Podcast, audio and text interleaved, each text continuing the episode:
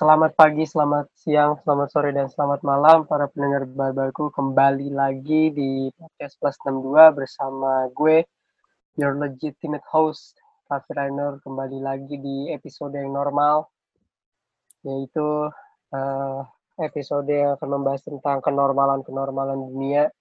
And um, I'm not alone here, sekali lagi tidak satu, tidak dua, melainkan tiga bintang tamu yang sudah memperkenankan hadir di sini ada Rizky Ramadan. Halo. Halo. Hai. Apa Hai. Hai. Apa kabar? Ada Mbak Diva Alia Maharani juga. Halo Mbak Diva. Halo. Mbak Diva ketua organisasi dan ada the last but not least Jeremy Noel. Halo. Intel Amerika. oh, yeah. So uh, episode hari ini gue bakal bahas tentang new normal. Gue udah kalau nggak salah gue udah ngasih uh, apa itu sebutannya di Instagram uh, pertanyaan gitu di Instagram tentang new normal banyak juga sih yang yang balas tentang kebijakan-kebijakan itu. Tapi uh, gue mau nanya how's new normal in your activity in your life?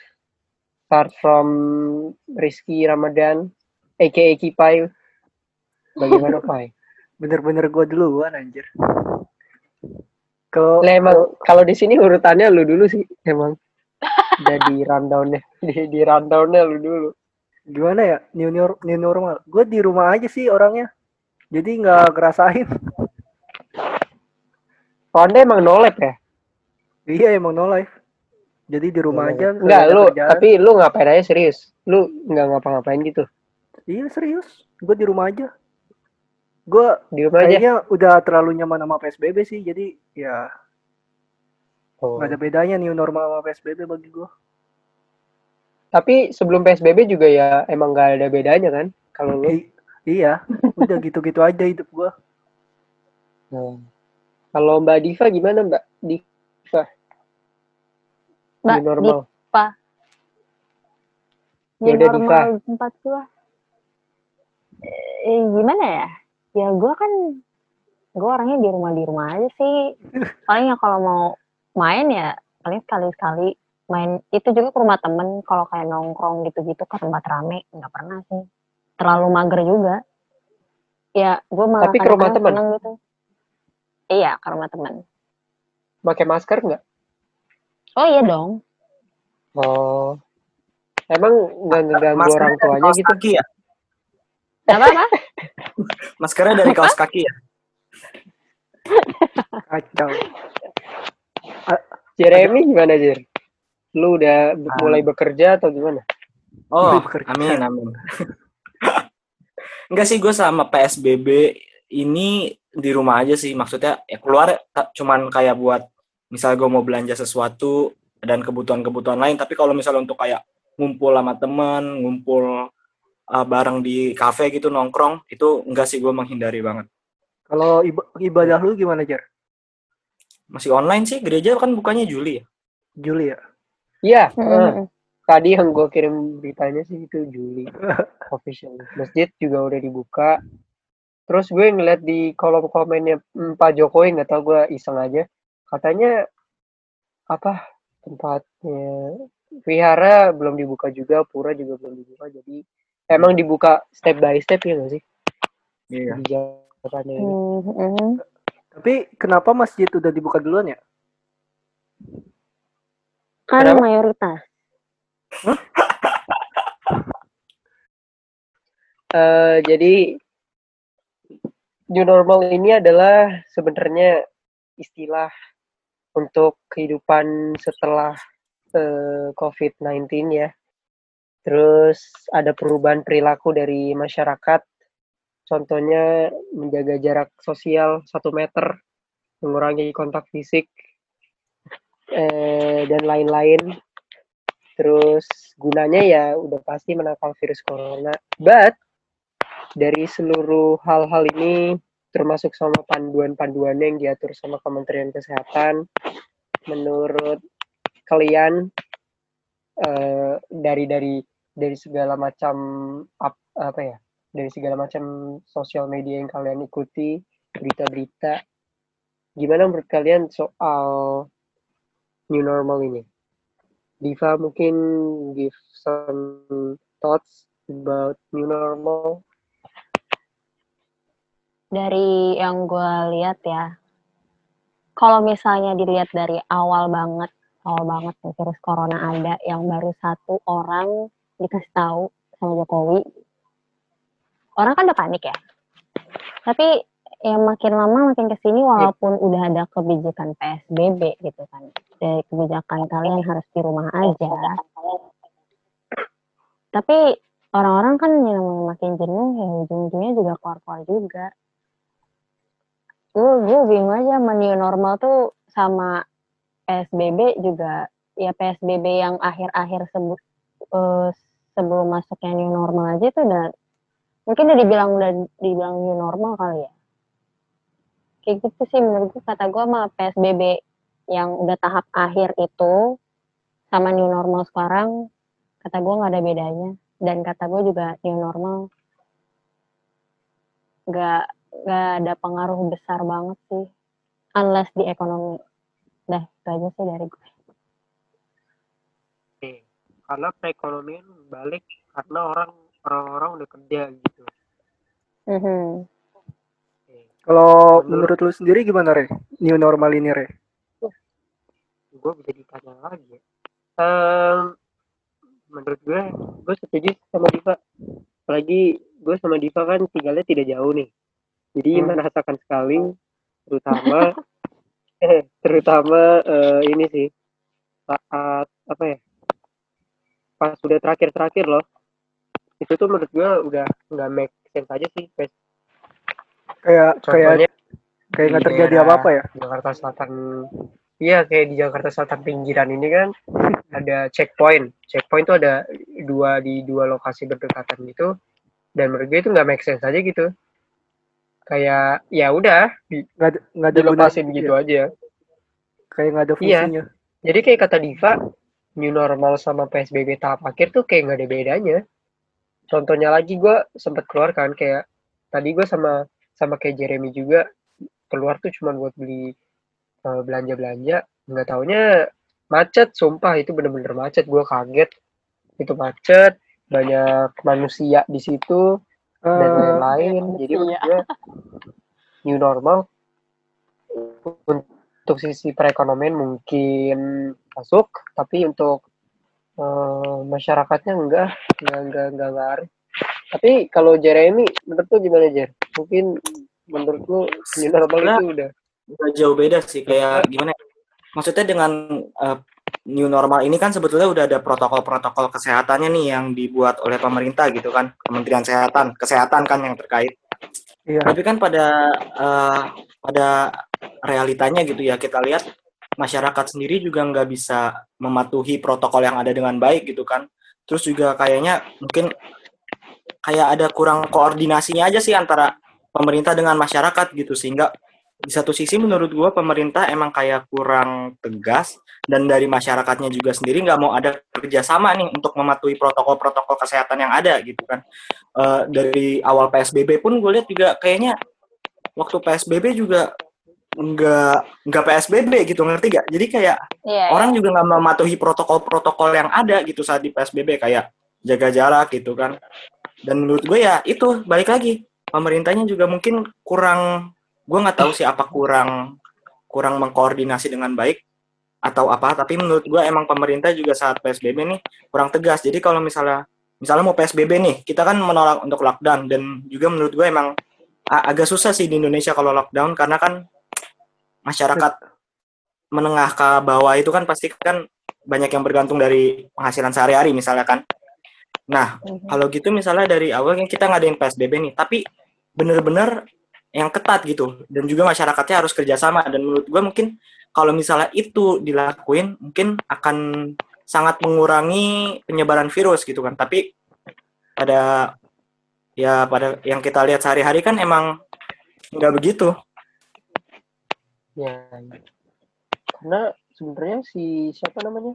New normal ini kan gunanya untuk gunanya untuk menekan angka sebenarnya pada pada hakikatnya ini untuk menekan angka ini kan angka menaiknya COVID-19 tapi justru naik justru naik gitu. Tapi makanya kan Eh, di di di di some cases Bapak Fadlizon itu mengkritik pemerintahan khususnya Presiden Bapak Joko Widodo karena ya kita negara kita yang angkanya udah sekarang di angka berapa deh kalau boleh tahu 42 ya, Pak? 43.000. 42 apa per 3 gitu. 43. ribu Bentar gua buka. Iya, Yang- ribu lah. positif.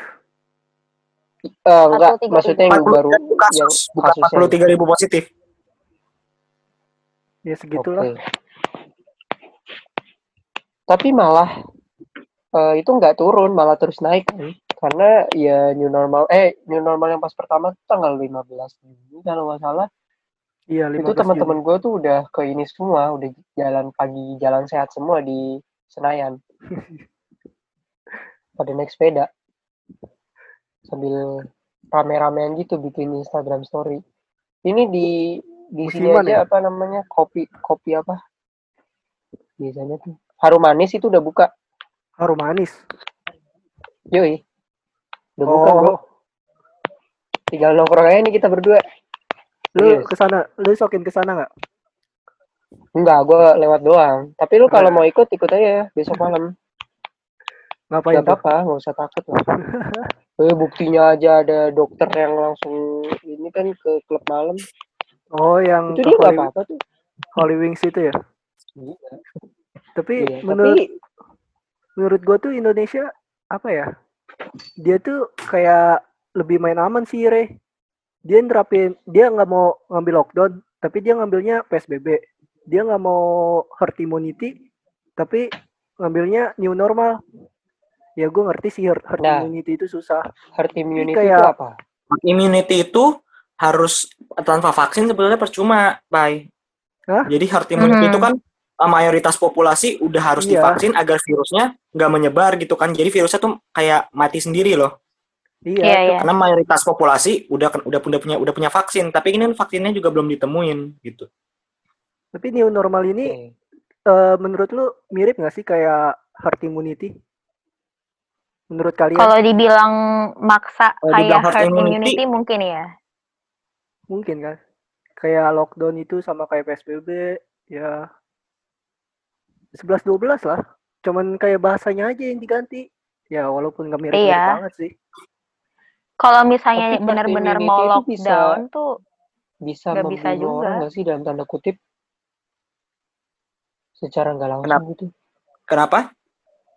Herd immunity ini secara nggak langsung membunuh seseorang nggak? Karena kan dari yang gue baca tuh immunity kayaknya dalam artian herd immunity Iya, sesungguhnya apa kebijakan yang kayak new normal begini?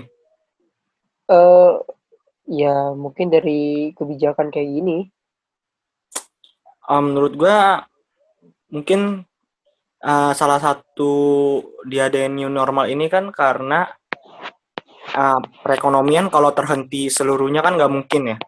Iya. Jadinya Iya. emang harus dibuka Mhm. kembali. Nah, tapi emang harus dilihat dulu apakah siap atau enggak gitu kan. Misalnya dan juga kembali lagi kalau menurut gua penting bagaimana juga masyarakat bisa diajak bekerja sama gitu kan untuk mematuhi protokol yang ada. Ah, kalau misalnya memang nggak ada tindakan yang misalnya tegas nih untuk supaya masyarakat bisa tetap mengikuti protokol-protokol yang ada, menurut gua mungkin bisa aja sih virusnya akan menyebar lebih luas dan menyebabkan kematian yang tinggi gitu misalnya. Kita lihat kayak di Brazil contohnya itu kan juga dia telat banget tuh kan eh, Iya.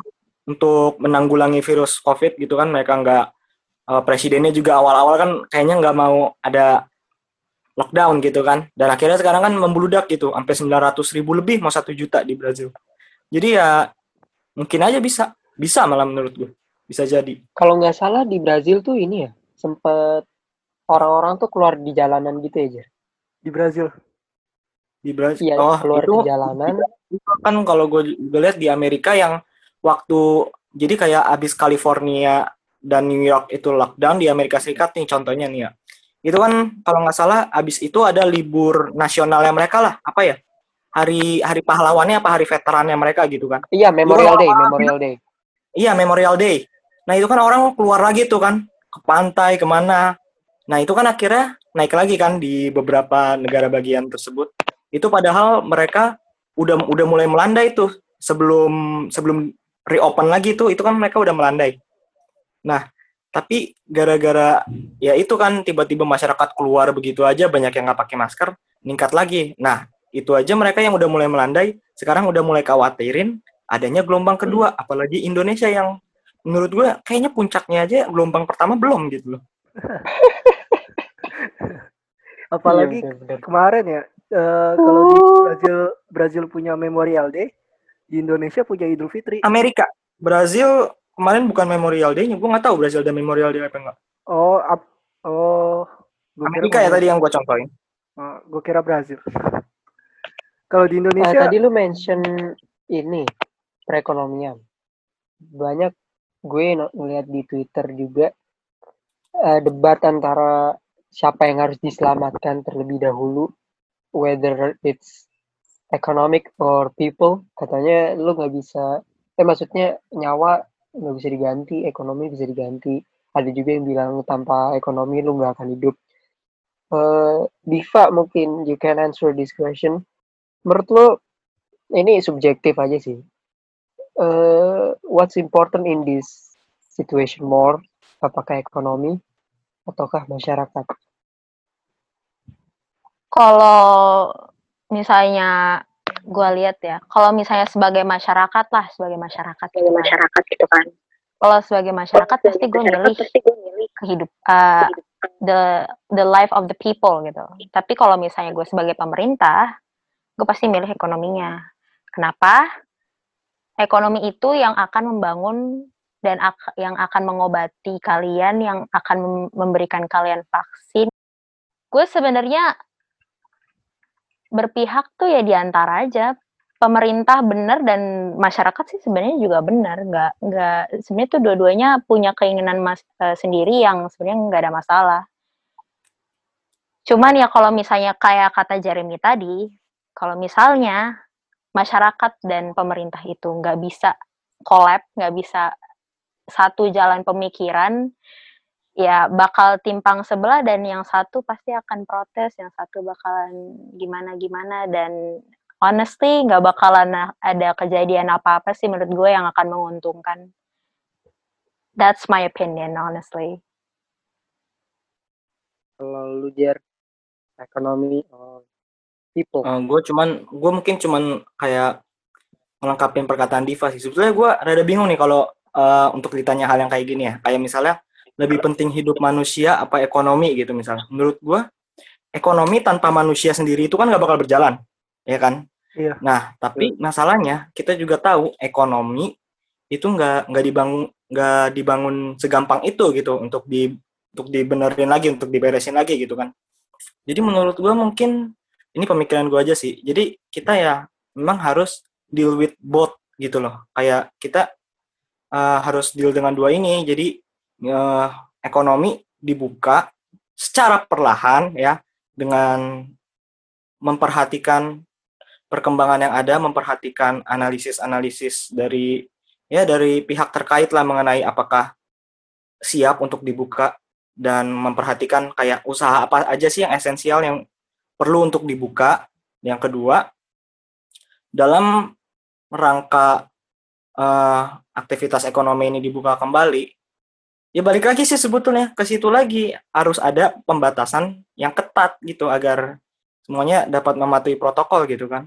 Dan menurut gue mungkin eh, untuk kantor kan selama ini gue lihat juga kayaknya masih ada kantor-kantor yang mungkin masih Bandel. meliburkan eh bukan meliburkan sih Oh, jadi masih working from home. Uh, mungkin karena mereka emang maksudnya pekerjaannya itu udah fleksibel ya udah nggak harus dibawa ke kantor tapi bisa dikerjakan dari rumah. Nah itu benar-benar membantu sih menurut gue Alright. Eh, speaking of perkantoran dan ekonomi yang telah kembali, kayaknya hal itu tidak berlaku ke eh, instansi pendidikan. Salah satu contoh besar ya kuliah. Kita harus menunggu satu semester lagi, tapi Lulus. SMP dan SD itu udah di verifikasi, verifikasi, konfirmasi untuk kembali tapi dengan protokol kesehatan yang ada. Yang gue bingung adalah what if satu kelas itu isinya 40 orang, terus dia harus dijarakin satu meter satu meter gitu. Itu kan pasti bakal susah. Tapi mereka masuknya siang dan pagi, itu bisa jadi option. Tapi apa yang terjadi kalau sekolah itu emang aslinya masuknya siang dan pagi gitu. Itu kan pasti bakal ada adjustment lagi dan lagi. Tapi uh, the real question is, kalian siap nggak untuk satu semester lagi hmm, dalam e-learningnya? Kipai deh. E- emang emang ada manusia yang masih kuat untuk e-learning satu semester lagi. Gua. Siapa lu di Ya, gitu. Gua. oh lu biar terbe lu biar terbebas dari belenggu ituan ya. Ah, tidak tahu. gue tahu tuh maksudnya tuh. Tapi emang ya ya kalian berdua doang sih. Tapi lu gimana, Pak? Lu Kalau gua antara siap dan nggak siap sih. Gimana ya? siapnya? Siapnya tuh ya emang gue udah terbiasa aja kalau di rumah aja. Dan nggak siapnya tuh apa ya? Ya kondisi mental gue sekarang tuh kan abis pisah. Jadi ya gitulah. Bisa Apa ranjang hubungannya ya? Mohon maaf nih. Mohon maaf nih gue ada. Pak. Su- susah jelasinnya. Kalau gue kalau kalau gue jelasin tuh lebay. Makanya nggak gue jelasin. Iya. Iya, Pai. Iya, Pai. Santai aja, Pai. Santai, santai. Santai aja, Pak. Kabar kayak. Jadi Kalau- berarti lu sebenarnya nggak kuatnya bukan karena kuliahnya. Bukan karena kuliahnya, karena ya itulah. Emang baik kuliah? Oh, Enggak sih gue kuliah juga. Oh, dia. Parah. Gue kuliah juga Kuliah dia, ngapain. lu Kalau kuat gimana? Lu Gue sebetulnya sama kayak Kipai siap nggak siap. Maksudnya gue juga tahu nih kayak gue jadi rada susah nih belajarnya di Oh, e-learning ini karena menurut gue banyak banget keterbatasannya terutama Beda dalam ya. kayak gimana sih kita mau berkomunikasi nih untuk nanya materi misalnya itu aja udah rada susah cuman menurut gue kalau misalnya misalnya nih gue nggak tahu nih kayak kita semester 3 tuh harusnya kapan sih September ya apa Agustus September. September. September. Nah, menurut gua kalau misalnya September, menurut gua kan kita harus aku eh eh, hitungannya nih satu tahun ini vaksin belum ditemuin nih, karena kemungkinan vaksin ditemuinnya tahun depan, misalkan awal tahun depan. Iya. Kalau yang gue baca, berarti kan belum ada vaksin tuh, dan kita juga harus lihat nih di Indonesia. Ini menurut gua pertambahannya ini kan udah mulai seribu, seribu, seribu gitu ya. Iya. Apakah Mhm. nanti di September itu mungkin adalah puncaknya dan setelah puncak itu kan sebetulnya WHO sendiri memperingatkan akan adanya gelombang kedua, ya kan? Nah, Benar. menurut gua itu sangat mengkhawatirkan kalau misalnya uh, kampus, sekolah dibuka lagi. Nah, untuk yang apa sih Ray yang lu bilang katanya satu kelas ada yang satu sekolah satu kelasnya 40 orang gitu ya. Apakah iya. mereka bisa merapin itu? Menurut gua mungkin gimana ya? Gue juga kayaknya masih kurang setuju sih dengan pembukaan sekolah ini lagi. Mungkin kalau misalnya dibuka pun protokolnya mungkin bakal sangat ketat gitu. Jadi misalnya eh yang satu hari ini yang misalnya satu kelas 40 orang. Nah, dibatasin tuh yang hari ini ke kelas itu siapa aja, misalnya cuman setengahnya atau berapa persen dari dari anggota kelas itu gitu sih. Jadi nggak nggak semuanya harus masuk ke kelas gitu. Sebagian tetap online terus di ya di rolling itu sih. Tapi gue nggak tahu juga apakah akan akan efektif kebijakan yang kayak begitu. Cocok. Lu besok kerja di Kemendikbud aja udah, Jar. Eh, ya. lo lu nggak tahu gue Gua- kerja gua siapa? pribadi gue nggak kuat sih. Sumpah. Lu fix fix banget nggak kuat tuh. Fix banget nggak kuat bro. Asli nggak bohong gue. Kenapa tuh ngap? Parah. Ngapa ngap? Ngapa khawatir? IPK doang, gue khawatir IPK seriusan. Iya, men. IPK apalagi teman-teman SMA misalnya yang eh, contohnya gini deh yang angkatan 2020 itu udah pasti stres banget bro. Sumpah. Iya. Pasti. Ini Itu kita apa? kalau ini Ya, gimana tuh? COVID tahun kemarin kita mati kali. Apa? Gila kali ini kita. Gila, Rest gila. in peace Sumpah. IPK. Sumpah. Ya susah UTBK juga kan dan lain-lain. Terus dari kita mahasiswa ya IPK udah pasti terjun bebas. Sebutin ke gue siapa yang IPK-nya lebih yang meningkat. Kasih tahu Jer. Jeremy. Kasih tahu Jer. Enggak, kan Iya, belum Jeremy belum semuanya, belum semuanya. Belum semuanya, Belum belum semuanya. semuanya dihitung Gua juga. liatin ya Jer, sampai IPK lu 4 ya. Gua liatin. Amin. Hebat sih kalau menurut gue. Kalau gue IPK lu. IPK lu meningkat di saat seperti ini tuh hebat.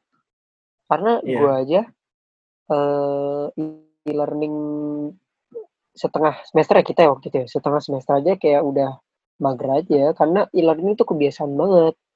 Pasti ya dosen atau guru yang mengajar ya udah kayak taruh tugas kalian kerjakan, saya menunggu di rumah sambil merokok Oh. dan menggunakan sarung. Siapa ya kan udah gitu tugasnya langsung tiga gitu ya. Wah, Udah gitu tugasnya deh. paper gitu Kasih- kan, deadline-nya tiga Eh, hari. kasih tahu deh. ya. Aduh, deh. no comment deh yang itu no comment. kasih tahu deh, kasih tahu deh, kasih tahu. deh. Mm, mm, mm. Tapi eh, kita ngomongin rada rada ke ini ya, ke seru-seru dikit. Di gue ngeliat di Instagram waktu itu, di TikTok seseorang, gue lupa siapa namanya. Jadi sempat dia ke sempat ke Central Park waktu dibuka lagi. Set itu keren banget sih menurut gue protokol kesehatannya. Mhm. Lu bayangin ya lift bisa naik pakai ini Pencet. sentuh. Kaki-kaki. pakai kaki dong. Enggak, tapi yang mau naiknya itu loh, Jer. Yang mau naiknya itu dia pakai sensor gitu, Iya, tahu-tahu. sensor. Tapi sayang, percuma kalau gua nggak ke sana. Nah, menurut lu eh, dengan mall-mall mall Central Park, Sensi udah mulai gercep. Ini sebenarnya sebenarnya ya secara infrastruktur wise gue melihat keren sih. Wah, entah karena punya swasta atau gimana, cuman Tapi nggak mungkin semuanya bisa begitu sih. wise, kayaknya kenapa Pak? Nggak mungkin semua mall bisa begitu, Re. Coba Iya. contoh mall terbaik seceli- Ciledug. Hmm. CBD. Itu Leh, Yang eh, belakang gua- SMA ya di tiga itu ya? Gua kasih tahu nih, Oh iya. Rizky Ramadan kayak kita ini gue tahu. Sebelum new normal, mall pertama yang buka mall apa dulu? Iya, sekarang. Yang viral itu ya? Iya, canggihan Paling mana? keren. Canggihan Eh, sorry, sorry. Berisik. Lu, baya- lu bayangin mana? CBD dibandingin sama CP mentang-mentang awalnya C kan nggak mungkin Satu Gua Ciledug, satu sentral gitu. Kan Iya. leng, kan leng. Eh, dua-duanya sentral loh. Central Business District kan, CBD. Iya, iya. tapi kenapa Iya, beda ya privilege-nya Ada bioskopnya juga. Men, apa bedanya? Ada liftnya walaupun udah rusak. Eh, sekarang Eh, gue tanya deh. Balik ke topik. Ntar dulu topik. sekali dulu. Central Oh, iya. Park eskalatornya jalan kan? Bukan Eh, dia- jalan. dia nggak ada eskalator yang itu loh yang buat kursi roda apa sih buat apa sih itu pokoknya nggak ada tangganya Apa? Apa sih? Hah? Nggak ada tandanya. Maksudnya? nggak ada tangganya jadi tuh Oh, tangga. Oh, eskalator yang yang yang lurus flat terus itu ya? iya yang flat Eh tahu tahu. Oh, iya tahu-tahu. Gitu Sen- maksudnya. Central Park mana ada begituan Iya bener. Jadi lu jangan main-main kalau gue bilang ya udah. Berarti balik lagi. Sebenarnya secara infrastruktur wise kita siap ya yuk. Iya nggak sih? Setuju nggak sih? Sebagian. Tergantung Ya, itunya sebagian. lah. Tergantung. Benar, Iya sih. tergantung pemakainya. investornya. pemakainya dong Loh, kan yang menyediakan dari itunya. Dari pengembangnya, bukan masyarakatnya. Itu kan tinggal mengikuti protokol yang ada. emang rakyat Benar Indonesia sekali. rakyat Indo- Indonesia mau mengikuti protokol No, itu berarti permasalahannya di masyarakatnya, bukan di pengembangnya. Pengembangnya kan udah udah misalnya udah mengikuti anjuran yang ada gitu kan, udah buat infrastruktur-infrastruktur untuk mencegah penularan virus gitu kan. Kayak misalnya uh, aduh siapa tuh batuk tuh? Eh, gue gue sorry. Tanda-tanda itu. Oh, by the way, New tadi gue normal. pengen nanya apa ya? Eh, dulu lupa. Oh iya, eh kalau gue bandingin di di downtown di pinggir kota sama di kota Downtown gak tuh bahasanya? yoi center center ini. Itu beda banget sih sumpah. Lu kalau di downtown kayak kita nih itu kagak kelihatan anjir PSBB new normal tuh nggak kelihatan. Tapi kalau ke tengah, nggak nggak kelihatan itu. Paling yang Bener sih. kelihatannya ya dari segi dari segi jumlah kendaraan bertambah busway udah rame sama ini kemarin sempat viral sih ini videonya langit oh, Oh, iya kan. tahu tahu tahu tahu. polusi. iya sumpah itu berubah banget bro gue kan keluar ya pas new normal hari kedua itu udah bau bau ini bau karbon dioksida nggak? dari dari apartemen asap kelihatan bawa Rey? asap, bawa asap. gua asep pai sumpah Dari apartemen lu kelihatan dari mana. Nggak. tapi emang berasa banget. Padahal gue udah pakai masker. Sebelumnya sih enggak cuaca sejuk. Emang berasa. Dari dari sisi lingkungan ya masa kita kalau nggak global warming harus ini dulu. Harus corona dulu. Hmm. iya nggak sih? Soalnya kalau corona kayaknya lingkungan damai-damai aja dah kita gue mikir tuh waktu itu gue sempet ngeliat gitu ya di di mana ya? Pokoknya tuh ada yang bilang kalau misalnya bumi tuh marah karena kemarin kan ngebahas climate change terus ya. Hmm. terus akhirnya dikasih lah pandemi ini. Seenggaknya mendingan lah ya daripada sebelum-sebelumnya. Dan emang berasa banget kalau misalnya lu di rumah aja nih PSBB beberapa hari terus lu keluar aja udah tiga minggu empat minggu PSBB gitu kan. Di rumah aja lu keluar. Berasa banget cuacanya beda lebih sejuk nggak panas. Kalau misalnya siang biasanya panasnya itu kayak mata matahari itu kayak warna putih gitu nusuk kulit. Tuh enggak anjir. Jadi kalau misalnya dibilang bagus untuk lingkungan kadang-kadang gue merasa bersyukur juga sih. Sama corona ini gak tahu kenapa Mungkin setahun Iya. sekali, seta- eh, setahun sekali kita harus PSBB kali ya. Iya ada Ya, sisi terus nanti sisi langsung terangnya barbar juga lagi sih. Ada sisi terangnya juga. Tapi kita Indonesia itu akhirnya berprestasi juga loh bulan ini kita masuk sebagai Juara satu. pertama kota ter dengan udara terburuk di dunia. Itu per yeay Masa sih? per minggu ini kayaknya. yeay Ko- Kota terburuk, eh, kota udara terburuk, apa negara ter- negara udara terburuk? Negaranya apa kotanya? Kota aja. Jakarta aja. Sumpah. Untung gue di Tangerang. padahal kemarin tuh udah enak banget tau Iya. udah enak banget langit tuh bagus aja gitu ya gak tahu sih. Subjektif tapi emang gue merasakan seperti itu. Cuman ya ya udahlah kita selalu mendapatkan predikat untuk yang terburuk. Jadi menurut gue udah biasa. Tapi eh, kalau bahas fun fun lagi speaking of new normal ada something new juga di Jakarta.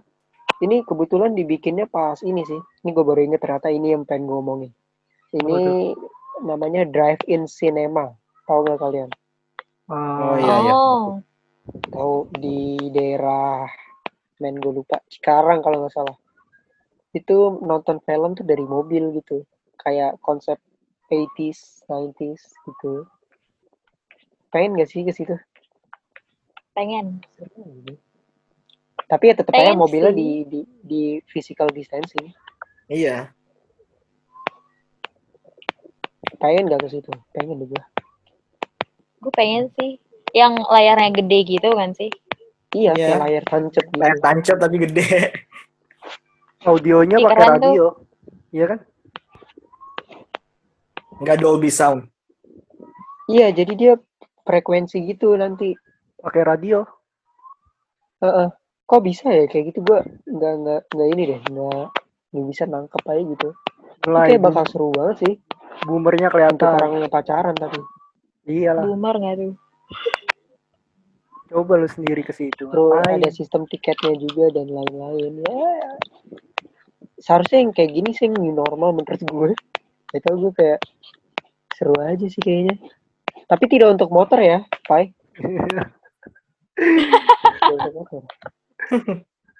Jahat lu deh.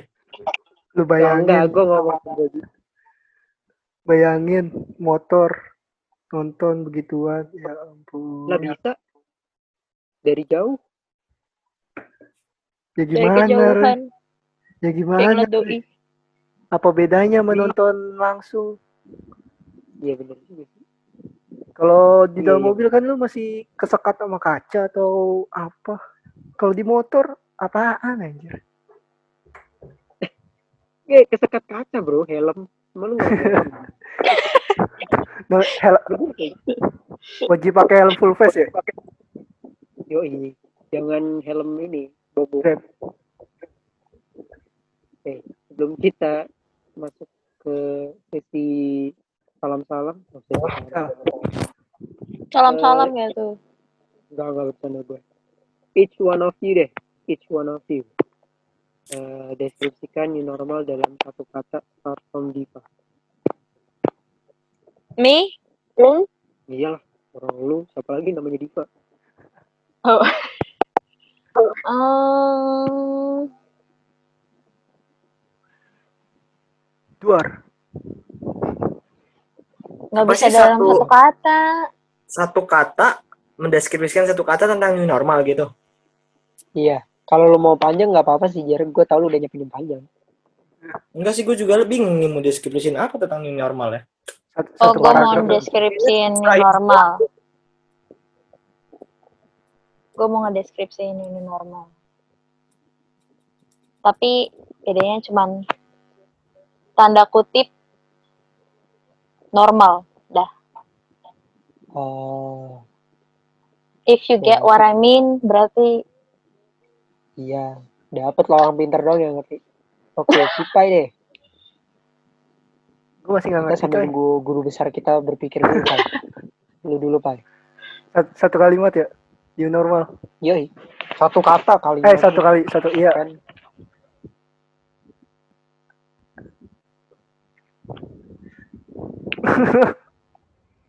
tiga. Dua. lu dulu dah re apa re re Masuk gua gua penutupan aja. Lalu betul. Satu kata buat new normal, satu kata mendeskripsikan new normal itu bodoh sih. Oh. Kamu Straight kata to the point aja. Straight to the point. Oke. Aku suka. Oke, Jer. Guru besar, guru besar, Imam Habib. Dua, dua, dua, dua, dua kata deh, dua kata. Dua kata. Iya satu satu satu paragraf juga nggak apa-apa aja. Dua Buat kata, lu siap. Belum siap. Lu Ray, Normal. Oke, gua. Belum siap di sini maksudnya pemerintahnya nggak dapat eh, menjalankan menjalankan protokolnya dengan dengan ketat dan juga nggak ada kerjasama dari masyarakatnya itu menurut I- gue. iya iya Re- iya Jar, kita ngerti Jar. Swear.